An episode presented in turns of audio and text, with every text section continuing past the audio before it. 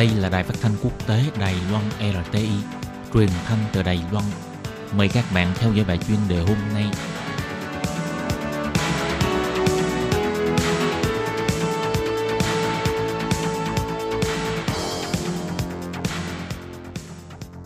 Minh Hà xin kính chào quý vị và các bạn. Các bạn thân mến, hôm nay trong 5 phút chuyên đề, mời quý vị theo dõi bài viết Nói chuyện doanh nghiệp Đài Loan ăn sâu bám rễ tại Việt Nam 30 năm, xây dựng hình ảnh tổng thể tốt đẹp chỉ xếp hạng sau Nhật Bản.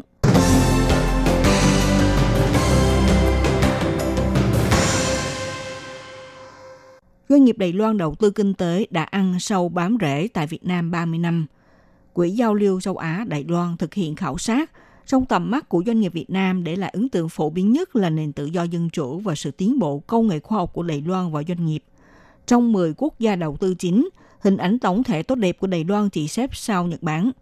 Trưởng điều hành Quỹ giao lưu châu Á Đài Loan Dương Hạo nêu ra, Đài Loan đầu tư sâu sát tại Việt Nam có thời gian lâu dài. Hơn thế nữa, doanh nhân Đài Loan để lại dấu vết đầu tư tại Việt Nam cũng vô cùng rộng rãi. Ngoài ra, trong khối ASEAN, Việt Nam cũng là một quốc gia mới nổi. Cho nên khi quyết định tiến hành khảo sát thì quốc gia đầu tiên là nghĩ ngay tới Việt Nam. Trong kế hoạch khảo sát hình ảnh Đài Loan và doanh nghiệp Đài Loan tại Việt Nam đã chọn ra 120 người Việt Nam giữ chức vụ quản lý cấp cao trong các công ty Việt Nam, có sự qua lại nghiệp vụ với Đài Loan để tiến hành thăm dò bằng vấn đáp. Không những khảo sát về tình hình ngành sản xuất hiện nay, đồng thời cũng khảo sát thêm về hình ảnh của Đài Loan trong con mắt của doanh nghiệp Việt Nam. Chủ nhiệm Trung tâm Nghiên cứu Asian Đài Loan của Viện Nghiên cứu Kinh tế Trung Hoa Từ Tôn Tự cho biết, theo kết quả khảo sát cho thấy, trong lòng của người nhận trả lời phỏng vấn tại Việt Nam, sản phẩm điện tử, sản phẩm máy móc là sự đại diện của Made in Taiwan. Khi nhắc đến Đài Loan không những sẽ nghĩ ngay tới những loại hình sản phẩm, đồng thời để lại một ấn tượng tốt hơn về chất lượng của loại hình sản phẩm đó. Phân tích ấn tượng để lại từ những người trả lời phỏng vấn ở Việt Nam đều có nhận xét rộng rãi là coi trọng uy tín, tuân thủ pháp luật quy định và quốc tế hóa. Chủ nhiệm từ tôn tự nêu ra bởi vì thời gian đầu Đài Loan vào đầu tư tại Việt Nam chủ yếu là các doanh nghiệp vừa và nhỏ. Sau năm 2000, các doanh nghiệp quy mô của Đài Loan mới dần dần thâm nhập vào thị trường Việt Nam. Đồng thời, nhiều quy định pháp luật có liên quan của Việt Nam cũng từng bước được điều chỉnh. Ý thức bảo vệ môi trường cũng tăng lên. Nhiều doanh nghiệp Đài Loan đều có thể phối hợp với chính sách, do đó sự đánh giá có liên quan đều đã rõ ràng được nâng cao. Nếu phân tích ấn tượng để lại của Đài Loan trong lòng của doanh nghiệp Việt Nam, cao nhất là thân thiện, sự tiến bộ của công nghệ khoa học và tự do dân chủ. Bản khảo sát này cũng nhằm vào cảm giác tốt đẹp của 10 nước đầu tư chủ yếu để xếp thứ tự.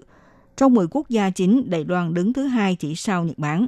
Phân tích sâu hơn về cảm giác tốt đẹp đối với doanh nghiệp Đài Loan vẫn đứng vị trí thứ hai.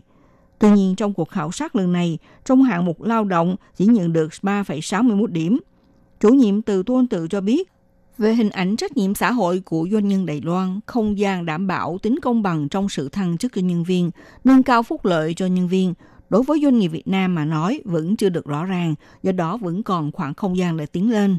Ngoài ra, trong giải thưởng vinh danh nhà giáo năm 2019, trên khắp Đài Loan có tất cả 72 nhà giáo nhận giải, trong đó anh Trình Vĩ Dục là giáo viên Đài Loan dạy học tại trường đại Bắc tại thành phố Hồ Chí Minh, 16 năm trước đến Việt Nam dạy học là do những sự chỉ thị của bà Thiên Hậu Thánh Mẫu.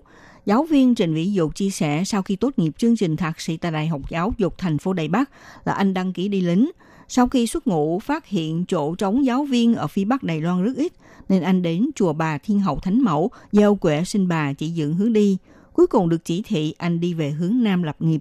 Sau khi tới thành phố Hồ Chí Minh dạy học, anh vốn có dự định là dành dụm số tiền để sau này tham gia chương trình tiến sĩ du học ở Mỹ, nhưng kết quả là anh rất yêu ngôi trường anh đang phục vụ. Đồng thời cũng đã kết duyên với cô vợ hiện nay đã quen trong trường, khiến cuộc đời của anh bắt đầu có nhiều thay đổi. 16 năm trôi qua, anh vẫn kiên định theo chí nghiệp ngõ đầu trẻ, đào tạo các em học sinh trở thành nhân tài xuất sắc, đóng góp cho xã hội. Các bạn thân mến, các bạn vừa theo dõi bài chuyên đề hôm nay của Đài RT với bài viết nói chuyện doanh nghiệp Đài Loan ăn sâu bám rễ tại Việt Nam 30 năm, xây dựng hình ảnh tổng thể tốt đẹp chỉ xếp hạng sau Nhật Bản. Bài viết này do Minh Hà biên tập và thực hiện. Xin cảm ơn sự theo dõi của quý vị.